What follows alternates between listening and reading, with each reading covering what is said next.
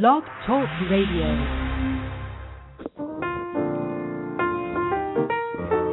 Hello, and welcome to Small Business Digest Radio.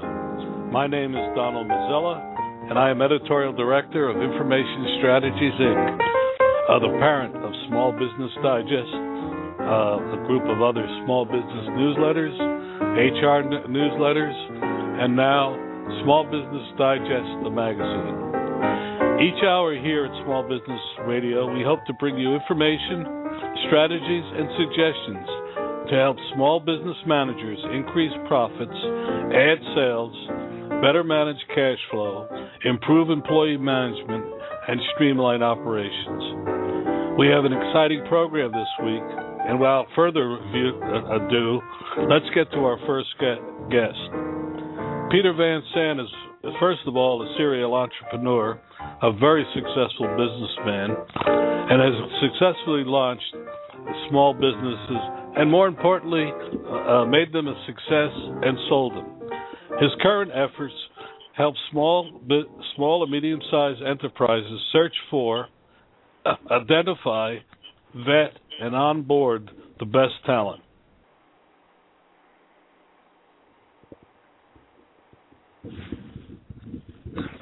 Good morning. Good morning, Don. How are you?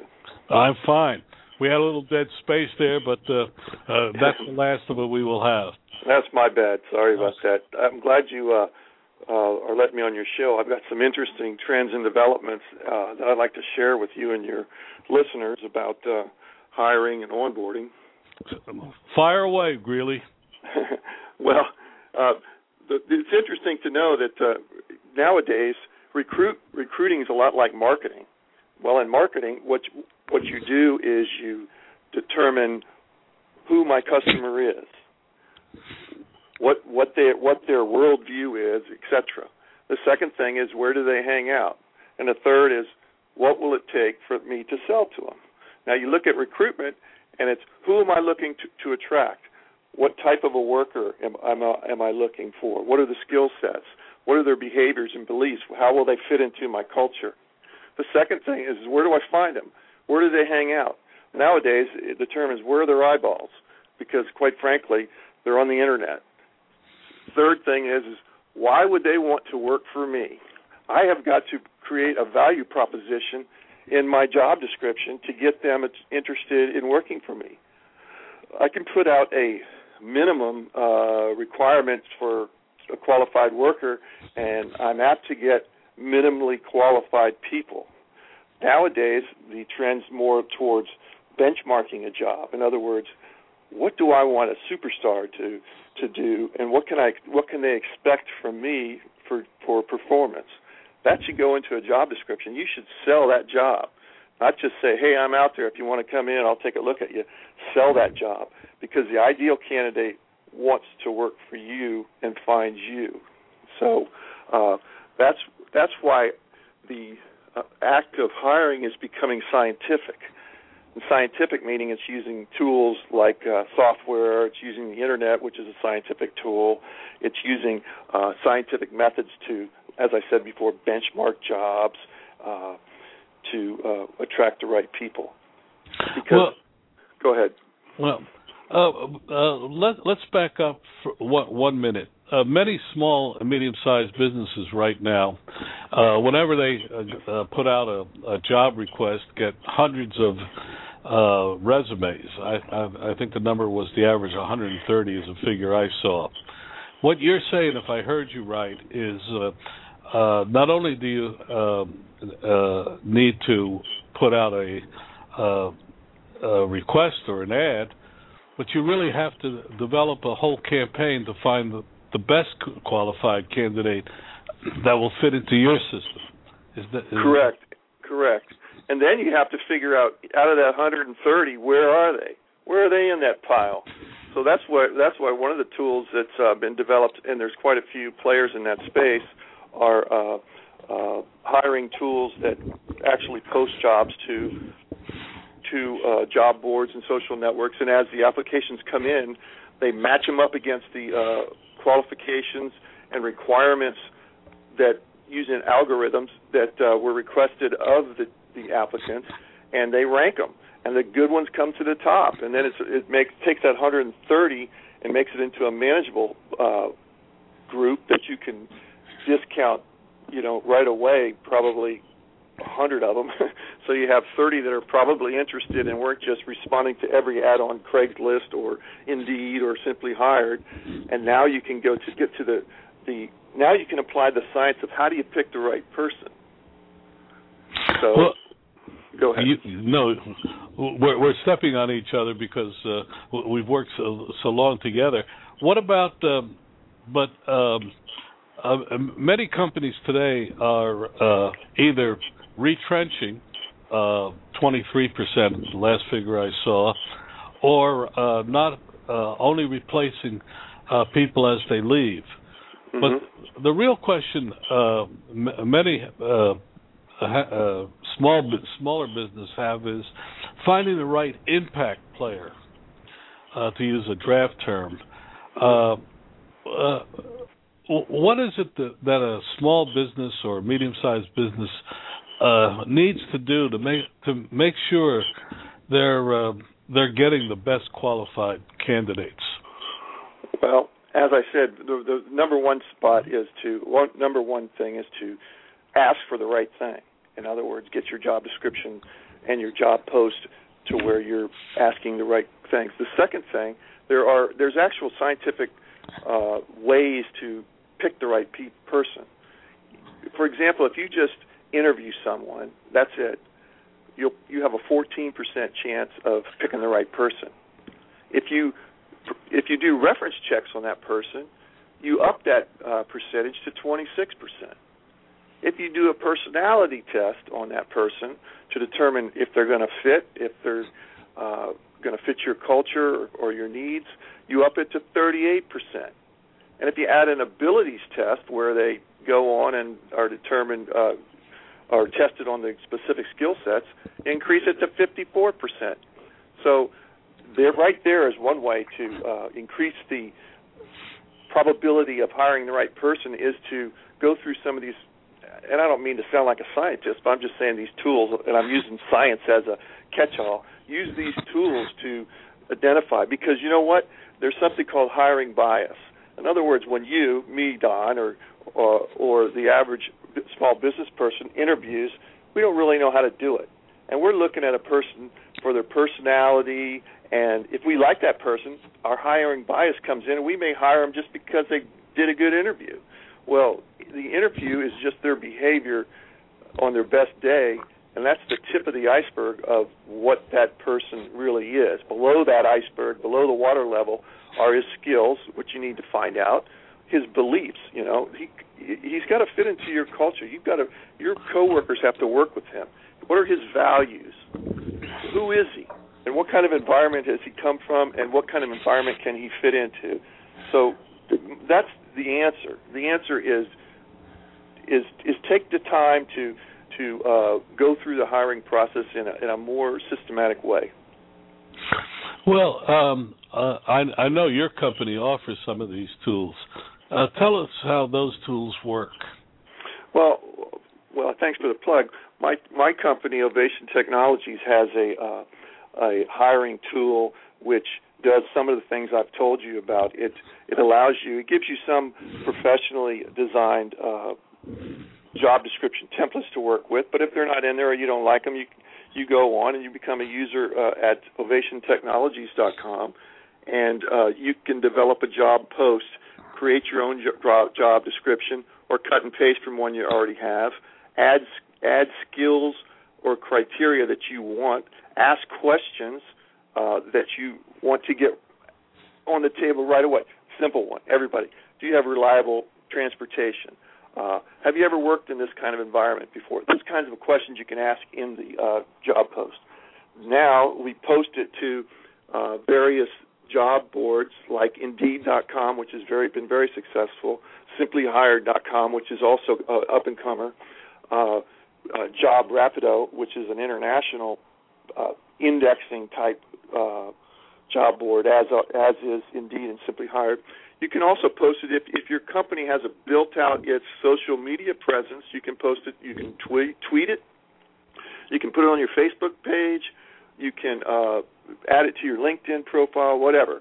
Now, what that does is it puts out a, a link and a, and a quick sell for the job out there on those venues, and a applicant comes along, finds your job, clicks on it, and goes to a more detailed job description and can apply right there. He can either upload his uh, his or her resume, and it will parse that resume into the application. In other words, take out the pertinent information like name, address, uh, education background, put it in the application on an ovation, and then they complete the application by completing those questions I spoke of, and bang, it, it, it, it they submit it. It comes into the system and joins the other candidates who have applied from one of those venues, and ranks those candidates. Now, you as the employer can go on and I'm kind of repeating what I said was the best way to hire because I think we've we've defined the best way to hire.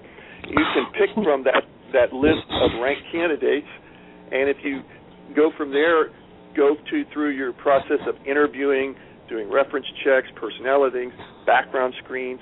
We, we you can do a background screen right from the tool. You can order a background screen and a, uh, a driver verification if you want that. And then when you make a hiring decision, the tool electronically delivers your onboarding documents, which include W-4, I-9, uh, handbooks, anything that you can think of that you can put into a digital format. You, it'll electronically deliver so that the person comes the first day. Now he's ready for the second stage of onboarding, which is integrate him into your company. The, the reason I bring it up is because uh, we have a, another newsletter, uh, uh, Managing Your HR. And what I've noticed over the last five years is that large corporations have spent millions of dollars to develop systems like this uh, for their own um, for their own internal use or purchased it. And now what you're offering small business, and the reason I asked you on the program was because uh, this powerful tool, which unfor- which I think unfortunately, because I like the personal approach, is more and more becoming the norm in today's world. Mm-hmm. Well, it starts. It, you know, it, you have to find the person to uh, to apply the personal touch to, and and they're out there and they're looking on the internet. So you've got to get on that internet to find them. You know, the typical uh, classified ad uh, doesn't is too expensive, quite frankly. Although we do allow you to post through Craigslist, which is for many cases a good venue to post. Uh, the sign in the window. Mm-hmm. What kind of uh, uh, of a candidate are you going to get? You might get one, but the probability of getting a qualified one's pretty slim. But you will get to see them, uh, and that's very important to some people. But uh, you mentioned something earlier, Don, that I wanted to, to address real quickly about uh, people retrenching and looking at the people they have, etc. Well, right now there's three types of employees in an organization. 21 of them, 21% of them are engaged. In other words, those are the first people that are go-to people and are and are doing the job at or above expectations. 41% of, of, of your employees are enrolled. That means they're there. They're there. They're punching in. They're they're uh, doing their job at less than uh, less than expected or barely expected levels. And then 30% of them are there, but they're they're disenchanted and they're not even there. They're actually a drag on your organization. So it's you need to look at your organization, identify those people. Who's awesome, who's basic, and who could be deleted. And there, so there's opportunities to upgrade your uh, workforce by spending a little time sitting, putting, setting a, some time apart to actually address and set benchmarks for your organization. You know, that's interesting you mentioned that, Pete, because I just saw a, a study that indicates that uh, uh, it started the idea, which uh, a large corporation started about three years ago, of streamlining, upgrading their uh, organizations as they uh, re- reduction in force. But it's also permeating down into the small business and medium-sized business uh, environment. Um, uh, we're we're coming close. Uh, what advice would you give uh, a small business owner as he look he or she looks at her organization today in terms of uh, uh, just that upgrading and finding the right people? Well, I, I think uh, that the best way to do it is to be honest with yourself as a businessman and and put the business above the personalities because you know when you look at somebody and say I hate to I hate to fire people I hate it it just hurts me but you know what it's it's for the good of your business to get rid of dead weight so you have to say I'm actually doing doing the team a favor by uh, improving the quality of the team. So I guess my advice is be honest with yourself. Is there? Do I need more people? Can am I just not? Am I uh, managing correctly so I'm getting all I can out of my people? Uh, or do I have people dragging down my organization? And if I do, how can I address it? So. Uh, uh, Pete, uh, tell uh, tell the listeners again. Ovation Technologies. Yes, it's Ovation is is the uh, hiring tool, and what it is, it's a it's a applicant tracking system with posting uh, abilities that's formerly been available, as Don said, to huge companies. I sold a company to a large company and was introduced to ATS's applicant tracking systems, and I said small businesses need those and it's been uh, in development for several years, and uh, it's an awesome tool. It's at uh, www.ovationtechnologies.com.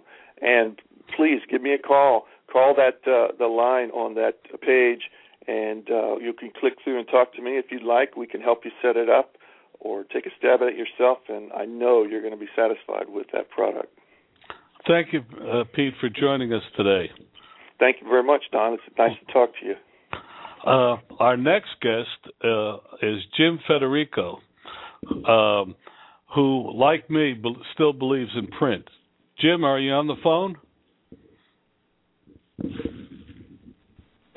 Jim, are you there? I am there. Good morning, Don. Good morning. First, tell us a little bit about yourself and your company. Um, I'm Jim Federico, Vice President of Sales for Offset Impressions. We are a printing company in Reading, Pennsylvania. I have been um, in the print trade for uh, 38 years, and uh, at this current company for 20 years. Well, uh, the reason I invited you onto the program today is you you have some very good ideas about how uh, small businesses can utilize. Uh, I hate the term snail mail to generate uh, additional profits. Can you go into that a little bit? Uh, sure. You know, um, uh, I, I think there's some some overload in the world. Uh, I, I know in, in email blasts and uh, social media and all the communications we're receiving um, on a daily basis, and print uh, is is, uh, is still a valuable part of a business's uh, promotion. And almost um, eh, lots of studies have shown, and I don't want to go into too much detail, but people look at mail and we in the print and mail business we hate the term junk mail, but I've seen more and more over the last few years uh, of businesses returning to mail uh, as a promotion. And uh, how do I differentiate my mail piece? Do I want to make it uh, feel different, look different, um, more content? Perhaps a smaller mail piece, even even just a, a postcard. But businesses need to touch everyone in multiple ways, and, and print is a valuable part of that. Well, um, one study uh, we've done over the uh, we at Small Business Digest Information Strategies have done over the five years is small business owners still uh, keep printed material and still react to mail that's one of the reasons uh, I invited you on the program. But you had some ideas about local printing and utilizing p- some of the U.S. Postal Service's um, uh, uh, programs to really uh, make it cost effective.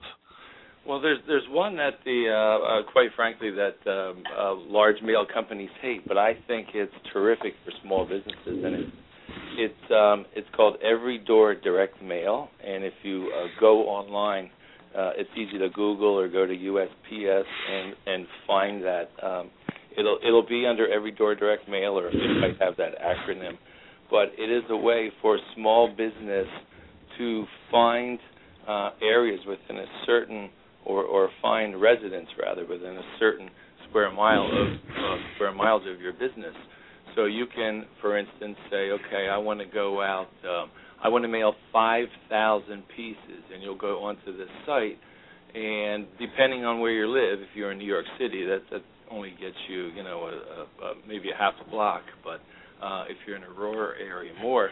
But you can um, very quickly see on the map uh, with a nice little circle around your business what that gives you.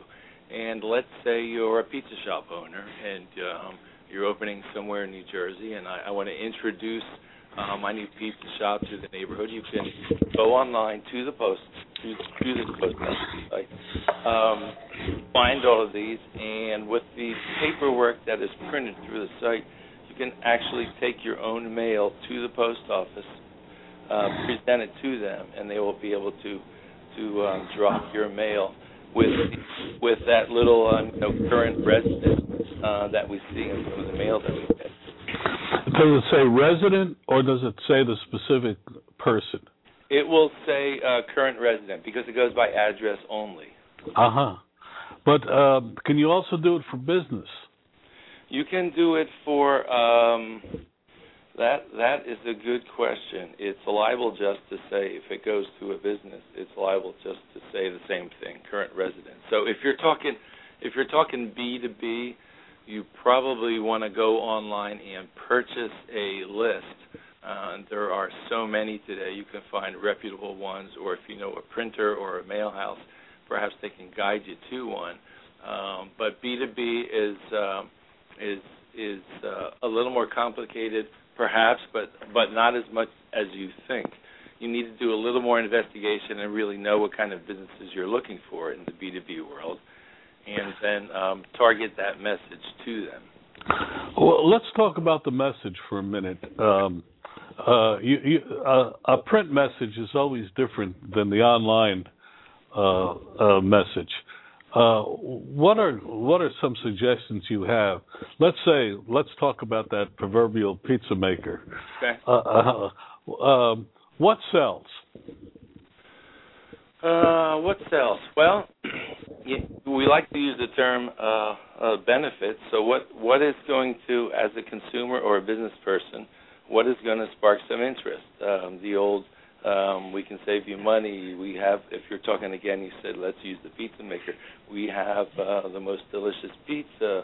Um, try something new. Try mm-hmm. us. So uh, that's that's really a question that, um, as a business or service owner, you have you have to know your market niche, yeah. and you have to say this is this is what I'm selling. Well, what I've noticed is uh, uh, is Pizza Hut and um, Domino's have made pizza's a commodity now. The ten dollar pizza and the seven ninety nine pizza uh, now um, has really become uh, almost the norm uh, as, in terms of their advertising. But let's uh, let's go um, a little further.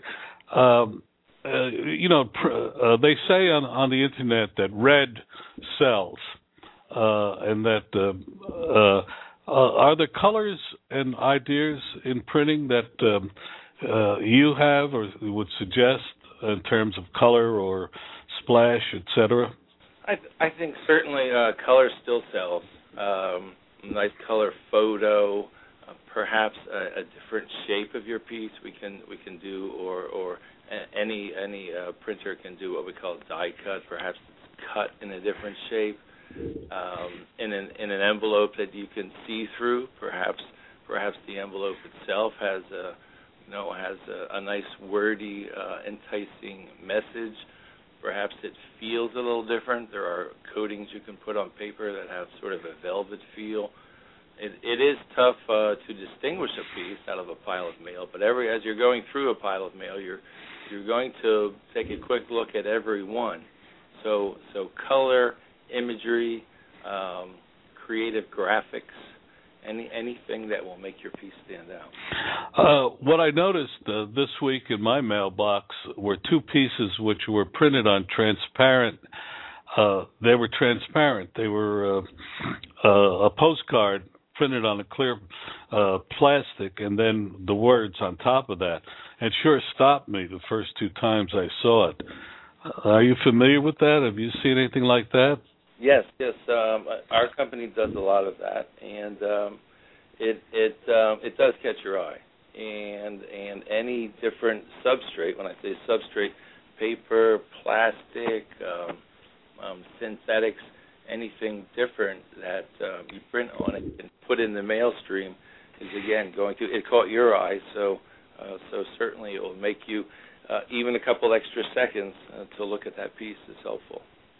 Well, someone once told me that uh, the average direct mail piece had a seven second life, and that the average email had a, had a five second life. Um, uh, that, that, and quite frankly, I, uh, I hold a ticket in the printers union, so I've always preferred print. Uh, uh, wh- why do you think um, uh, print is still uh, still has a two second advantage? Well, there's just there's something to that tactile nature of, of, of print. You you touch it, you feel it, you turn it over. Um, you, you you put it on the corner of your desk. Uh, you put it like, like me. I you know I might have a pile that I, I perhaps get back to, or I'll, I'll throw on a shelf, and at, at some point I may may refer to it when you look at a, an email blast, you may or may not drag it to a folder, and then then it's in there somewhere. Uh, but it, I think it's just the the, the nature of our, our senses and, and our and our and our sensory perception. It's it's again I keep going back to the tactile nature of it, the touch and feel. Um, again, your company. Offset Impressions. And how can how can they reach you?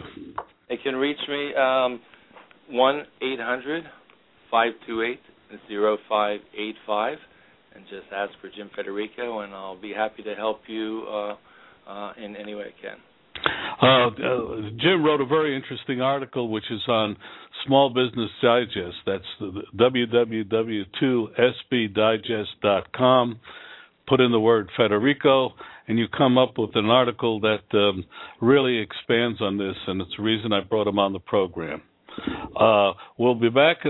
We'll be back in a moment with uh, Greg Walsh uh, to, uh, from Bookkeeping Express, but we want to thank Jim for coming on today. Many small businesses purchase supplies, equipment, other needs through local stores. To save money on many of these purchases, consider Deem.com. This purchasing site offers real bargains and large discounts on many key items needed to run your business, and it's free to join and use. That's D-E-E-M dot com. Again, D-E-E-M dot com for all your small business needs. We're back live here, and Greg Walsh is the CEO of Bookkeeping Express whose members help small businesses uh, effectively monitor their efforts both as accountants and advisors. What brings him to the show today are his what I thought were clever ideas on what small businesses should be doing to improve their profit picture in the rest of 2013. Greg, are you with us? Hi, Don. How are you? I'm fine, and thank you for joining us today. My pleasure uh, Greg, um, I uh, I asked uh, experts like you to uh, uh, help our uh, small businesses figure out what to do in in this perilous times. I I still think they're perilous. what are your some some of your ideas? Well, first of all, there's so many issues that a business owner has to attack and approach and answer to each and every day. So there's a lot going on in their world. And uh, our suggestions always start with you got to get organized, right, to to benefit at, at the end of the year or going into a new tax season. And if you're not if you're not organized, then you're you're really you're you're getting behind each and every day. Uh, and as time progresses, you get obviously behind with regard to financial information and reporting. So that's the first step in any of, the, of our processes that we begin. Well, uh, how do you how uh, are you you audit many uh, small businesses? What are you seeing are some of the things uh, happening today that's affecting what they're doing? Well, first of all, there's a very high percentage, over 70% of the, the, the businesses that we focus on, and we, we focus on the six million in annual revenue uh, uh, organization or less. So that's that mid to very small organization throughout the U.S., which is the largest business segment in the in the United States. So there's a lot of those organizations out there, and a very high percentage, 70% plus, that are trying to do the financial accounting, bookkeeping themselves internally.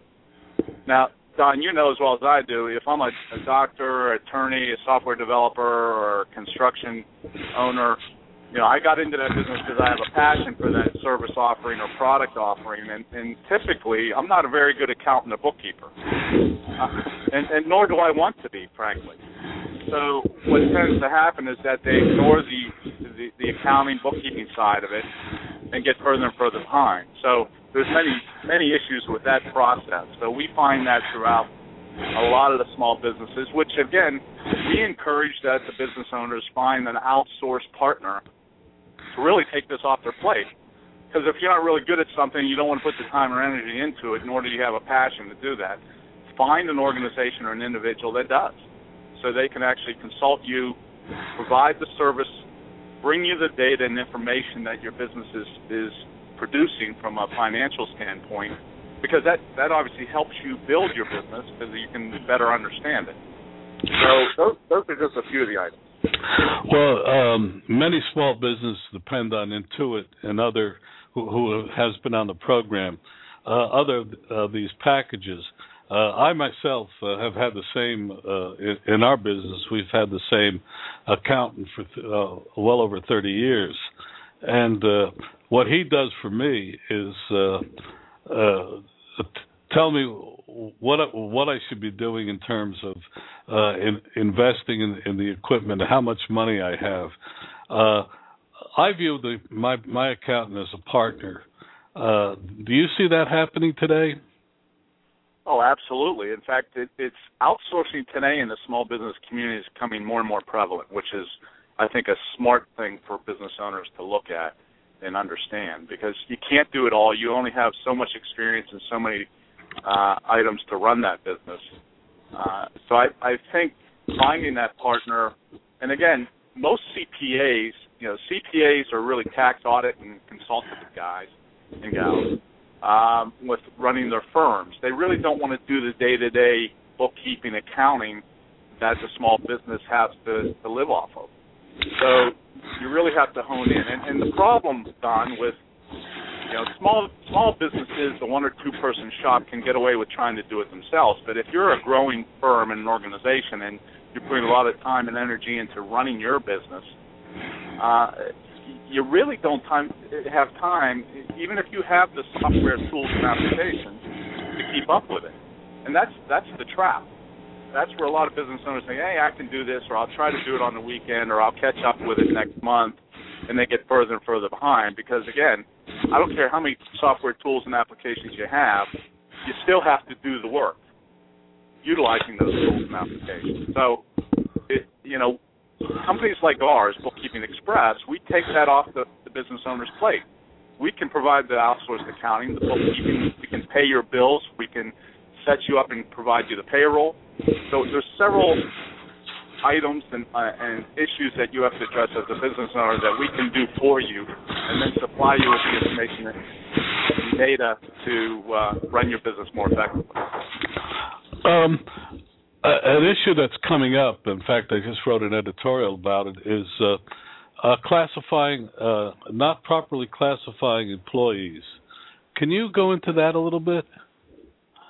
Well, the the the healthcare issue in employees is a major. I'm not sure that if that's where you were going, Don, but, that, I, we've we've been addressing that in, in several, whether sitting down in seminars or sitting in front of a group that uh, is interested in more information. But the the whole employee thing is is really a major major issue with the healthcare, and and I'm sure you realize, and, and a lot of your audience that you know there's that line in the sand of 50 employees uh, that above that line, you you, you're going to have different scenarios as far as tax go and, and healthcare coverage.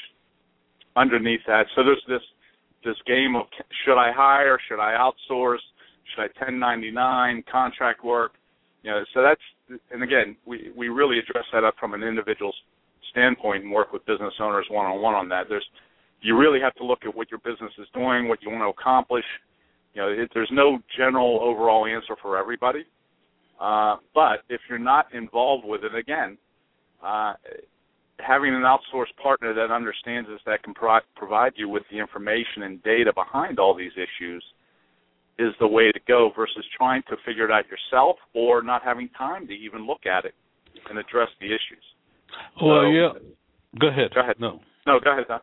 Um, uh, the interesting thing that uh, what uh, on, on the one hand that, but on the other hand, uh, the Department of Labor is now starting to uh, look heavily at uh, w- what is a uh, contract employee and who who is a uh, full time employee, uh, and the, what we're seeing is uh, they're coming in and saying, well, "Oops, that that person should not have been ten, uh, uh, should not have been a contract, but is a full time employee."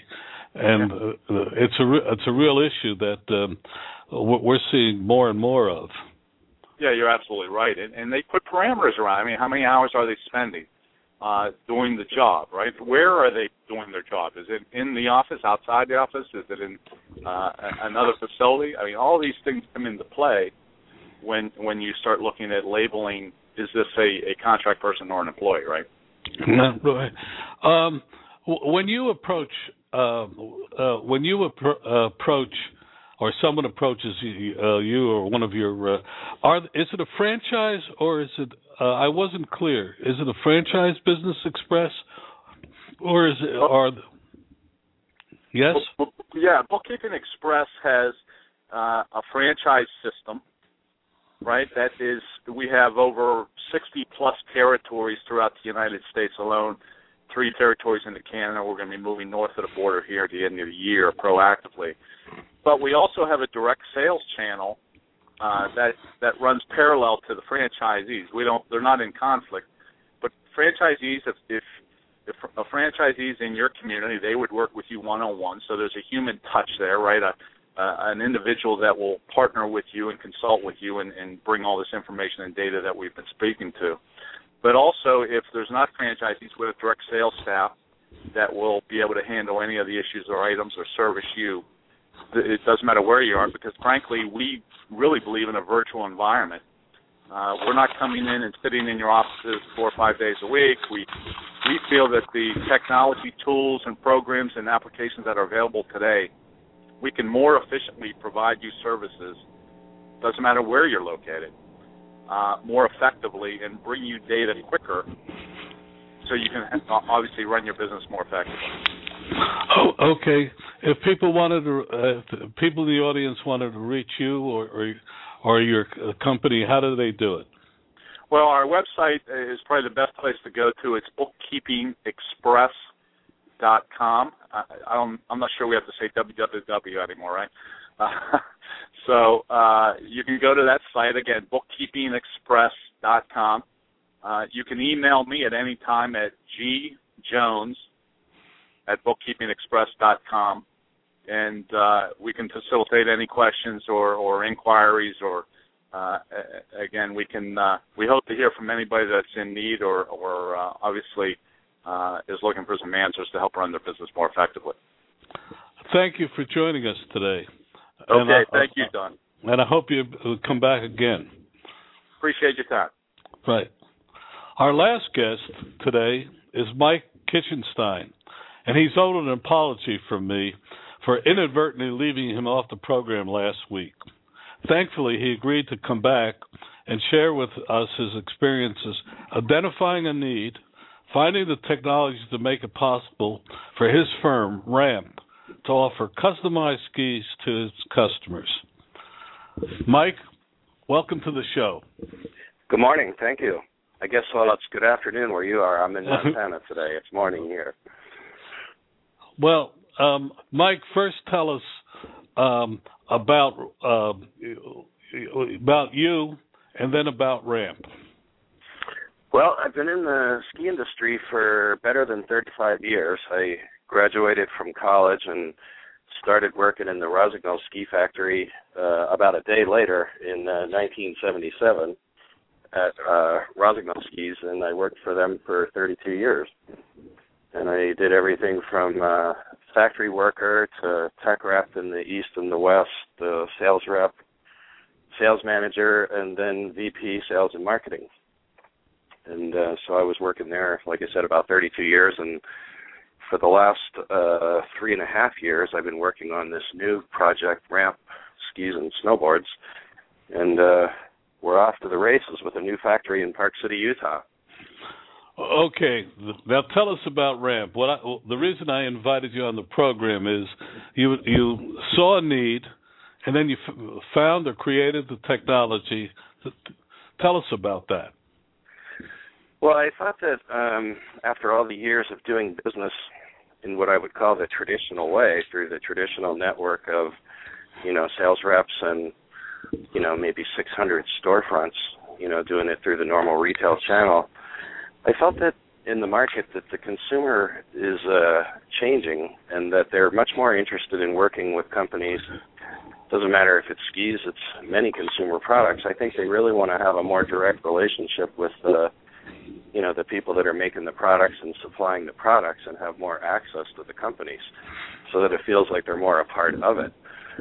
So we created this new business model and initially you know we did the engineering and the design work um, in utah but we were having the product made in asia. And we applied this new business model which worked very well. Um, people were very excited to be able to access us directly um, I felt like we could give them better value that way, and also, uh, you know, have that kind of relationship they want. But we also uh, knew that we wanted to introduce a lot of new technology that we were developing. So we then built our own factory and moved the production here uh, to Park City, But but you have technology that, if I if I remember correctly, where you turn out a ski uh, almost uh, a customized ski for the customer. Am I uh, wrong on that? Uh, no, the product. Well, we offer the product two ways. One is as a custom product where we can actually, you know, take into account, you know, what the customer is looking for. But the big thing about what we're doing is the creative ability we have from an invention that we developed that allows us to change the shape and the side cut of a ski or a snowboard without having to make a new mold. And this is a major breakthrough because in the past, you know, you'd have to try to predict, okay, for the next four or five years, this is the shape and the type of side cut and turn radius that someone's looking for in, say, a 90 millimeter all mountain ski that people in the East would just love. So we would typically have had to develop that mold then, and these molds are at least $25,000 each with the camber plate and the mold and then you make the prototype skis and hopefully you did a good job with your prediction. But the problem is is that most of the major changes in ski and snowboard technology now are coming from changes in shape. So quickly those molds become outdated and then you've spent all this money on tooling and you're kind of stuck with it. And with this invention that we have at ramp in our factory we can change the side cut and the shape anytime we want and a matter of fact, like last week, we were testing new prototypes at Snowbird, and it was really interesting because we're able to not only test, you know, various flexes and different versions of that, but we could even test different shapes and side cuts, which we've never been able to do before. So it's a it's a very exciting technology that's allowing us to be a lot more creative and much more in front of the trends. Well, see that's that's why I uh, asked you on the uh, uh, on the program because the real uh, a real winner uh, in in a small business is someone who develops uh, a product or a value added proposition and then is is able to really build on it. And in your case, you started with skis, and if I'm not mistaken, you're you're going going to move on to snowboards. Uh, correct. We molded our well. We already were selling snowboards, but again, they were made the old way in Asia. And in the last three weeks, we built our first ramp snowboards in Park City. We brought one of our athletes, Lindsey Jacobellis, who's an Olympic and X Game gold medalist, and had her mold the first one, which was exciting. And um, so we've been testing them the last few weeks, and it's uh, very exciting because you know, it's not only a new shape type thing that we've developed, but we also have a new manufacturing process where we use a vacuum molding process like they use in aerospace versus the traditional presses that the industry's used forever. So we're introducing um, with this new technology, it gives us so much flexibility. The snowboard manufacturing here, and we also started making longboard skateboards the last couple of weeks, which are probably it's funny we put some on our website two Fridays ago, and it was the most likes we've ever had from a new product that we brought forward. Uh, we had 130 likes that day. So, you know, people I think are really excited about our company because of the technology, but also because we moved the production from Asia to here, and we have a really um, strong green story, which you know makes people want to support us. I think even more. Well, um, let's talk a little bit about uh, financing, if I may. Uh, how how have how did you go about finding the financing to do the technology? Uh, when I interview people, they they always say yes, it's it's uh, good good to do that, but how do you find the financing to do it? Well, uh, you bring up a really good point. because when we started this thing in the neighborhood of four years ago, it was probably as difficult as it was since 1929 to find financing. So I guess the answer is, you know, we used a, a good uh, legal firm that put together a really, I think, you know, solid offering. But then um, after that, it was just a ridiculous amount of hard work because uh, I must have presented our plan and our company to I don't know. I might have hit a thousand people even that I presented to groups and people, and uh, so I guess the answer is it was just a massive amount of hard work. Oh, well, every small business, successful small business, is a result of hard work and sometimes a modicum of uh, luck. But uh, let's uh, let's talk about what do you think are the key factors in selling a, a, a selling a financing uh, proposal? Uh, in your opinion? Well, I think I, I think you have to be able to um, create a sense of credibility. Um, you know what I learned when I spoke to either individuals or groups, like you know whether it would be like Park City Angels or venture capital companies or banks, is um, you know they're looking for credibility in um, the people that are there. Probably number one, and then they're looking for credibility in the appearance of the plan. You know, does this thing make sense? And they're really always trying to shoot holes in the plan because um, you know, I guess that's the way you evaluate a plan. And one thing I learned is we were at a bit of a disadvantage because the amount of financing we were looking for was relatively small in the world of starting a new company.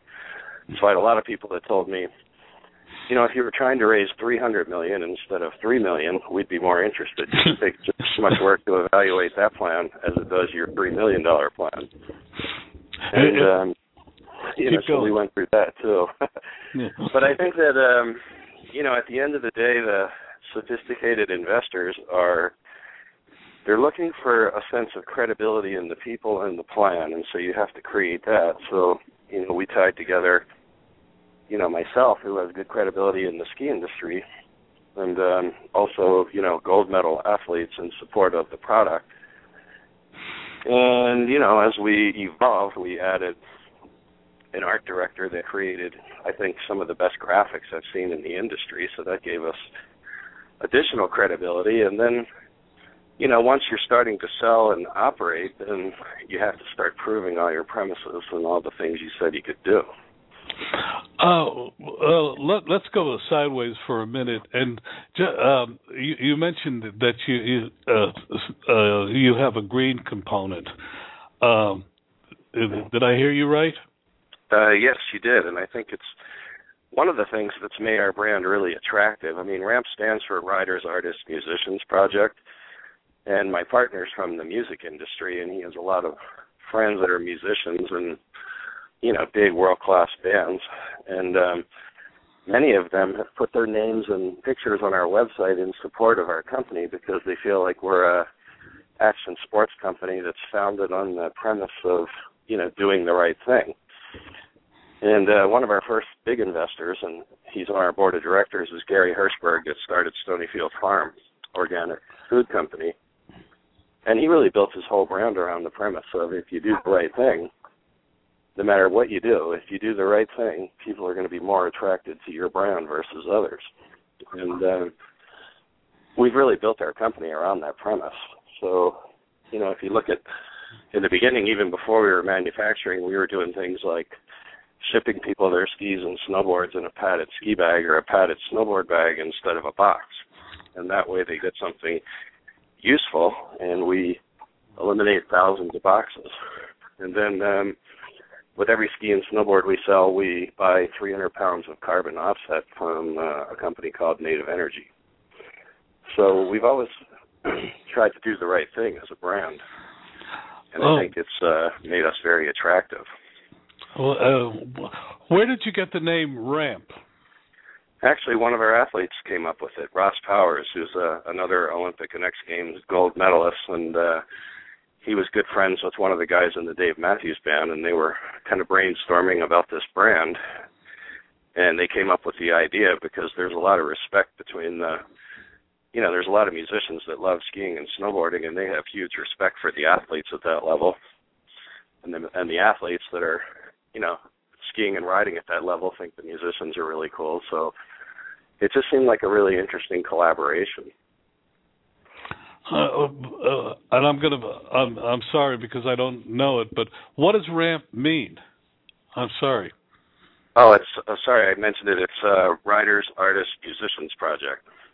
Ah, okay. So it's an uh, an acronym, and it, uh, the initials tie these different uh, groups together. So we have an artist that supports us, Luke Wilson, who's an actor, for instance, on that side of things, and a number of musicians and athletes, and uh, you know, it's not a formal collaboration between these people. They just all have respect for our brand, I think, and they've been willing to put their name on our website in support of what we're doing because you know, there's a lot of action sports companies and ski and snowboard companies, and um, a lot of good ones. But I think they like the fact that we're not only doing things really, um, you know, from a product standpoint at a really high level, but we're also, um, you know, doing things what they would consider the right way. Um, uh, we're getting to the end. Uh, uh, let me ask you, what were the three things you'd tell a small business uh, person, either starting or trying to grow his business, are keys to success? Um, well, I would have to say perseverance and uh, never giving up and sticking with it. I mean, that's a big one because when you're a new company, there's always surprises and things you hadn't expected and difficulties, and um, you know, so you have to be able and willing to overcome those no matter what. The second thing is to be uh, really open-minded. You know, like we thought we had a lot of things figured out at the beginning, and we've had to change the way we view things already a number of times, even in our small, short history. You know, you have to be willing to constantly look at your plan and um, be open minded to the point where, hey, I might have been wrong in the beginning. We really should have done it this way. And uh, the third thing is to have huge respect for and um, and good treatment of all your people. You know, you you can't do anything unless you have good people, and you'll only have good people if you treat them really great and uh, let them really participate in what's going on. Like I I feel like I give my people a lot of leeway. I really let them uh, use their creative capabilities. I sort of oversee the whole project, but I really rely on them and really give them a lot of room. So I would say those would be uh, my three things. Uh, they would be mine too. Uh, uh, again, how can people, uh, Mike? How can people uh, reach you or your company? The company is Ramp Sports with an S on the end dot com and my email is mike dot k the letter K, at rampsports dot com. And uh, yeah, it's a very exciting time at our company right now with all the new development of product and prototyping and a new factory. And we just found out we won some magazine awards on the new skis for the gear guides. I can't say who they're from or what yet. That doesn't come out till August, but our products are getting recognized at that level. So, very exciting time for us right now. Thank you, thank you for taking the time and coming back on uh, with us. I look, I look forward. I wish I skied now.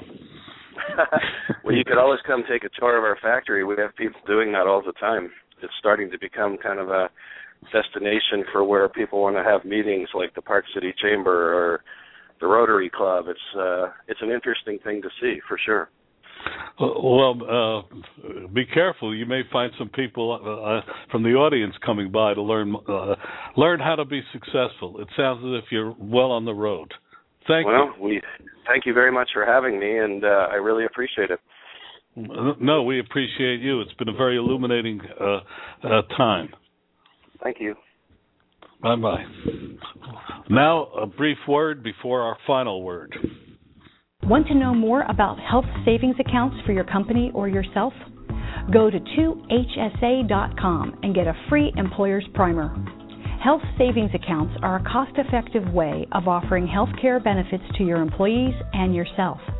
HSAs build retirement funds for your employees, improve morale, and reduce your health care benefit cost. For a free employer guide to HSAs, go to 2hsa.com. That's 2hsa.com.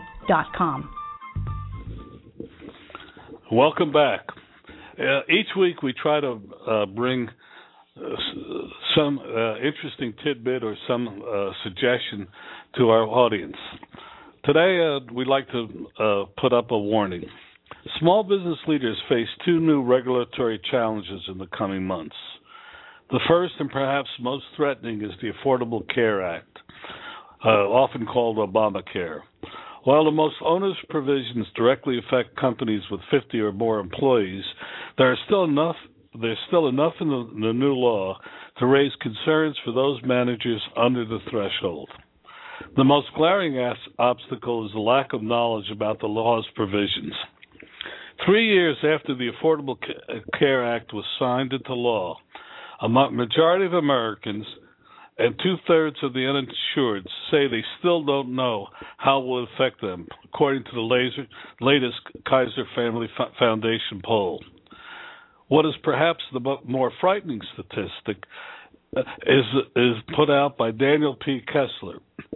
Quote, in total, it appears that there will be 30 to 40 million people damaged in some fashion by the Affordable Care Act, more than one in 10 Americans. Kessler is a professor of business and law at Stanford University and was quoted in, in the Wall Street Journal. Add to this uncertainty many small business leaders have about the law and what it means to them, and there's the real chance of chaos this fall when the yearly health care insurance contracts are renewed. Just about every pundit and government official admits those costs will rise. Many companies, smaller companies, are already experiencing double digit increases. Hardest hit are expected to be companies under 50 employees. Uh, that's because many of the provisions um, locking in rates do not apply to this uh, marketplace. Inevitably, workers will share the pain. That means higher morale issues, greater employee disgruntlement, and less working hours for many. As Senator, Baucus indicated, this is a train wreck of the making, and small business and their employees stand uh, right there on the tracks. The second issue facing small business is the higher requirements for verifying employee eligibility for employ- employment, the so called I 9. The heightened scrutiny and regulations will add another regulatory challenge to small businesses. We will have a guest on soon to discuss this more fu- fully, but be warned this regulation will hurt many small employees. Small Business Digest Radio uh, comes to you every week. I'm Don Mazzella. I point out that uh, uh, our magazine, Small Business Digest, is available at smallbusinessdigestmag, M-A-G, dot com, as well as uh, our newsletter at the number two, sbdigest.com. Until next time, this is Don Mazzella.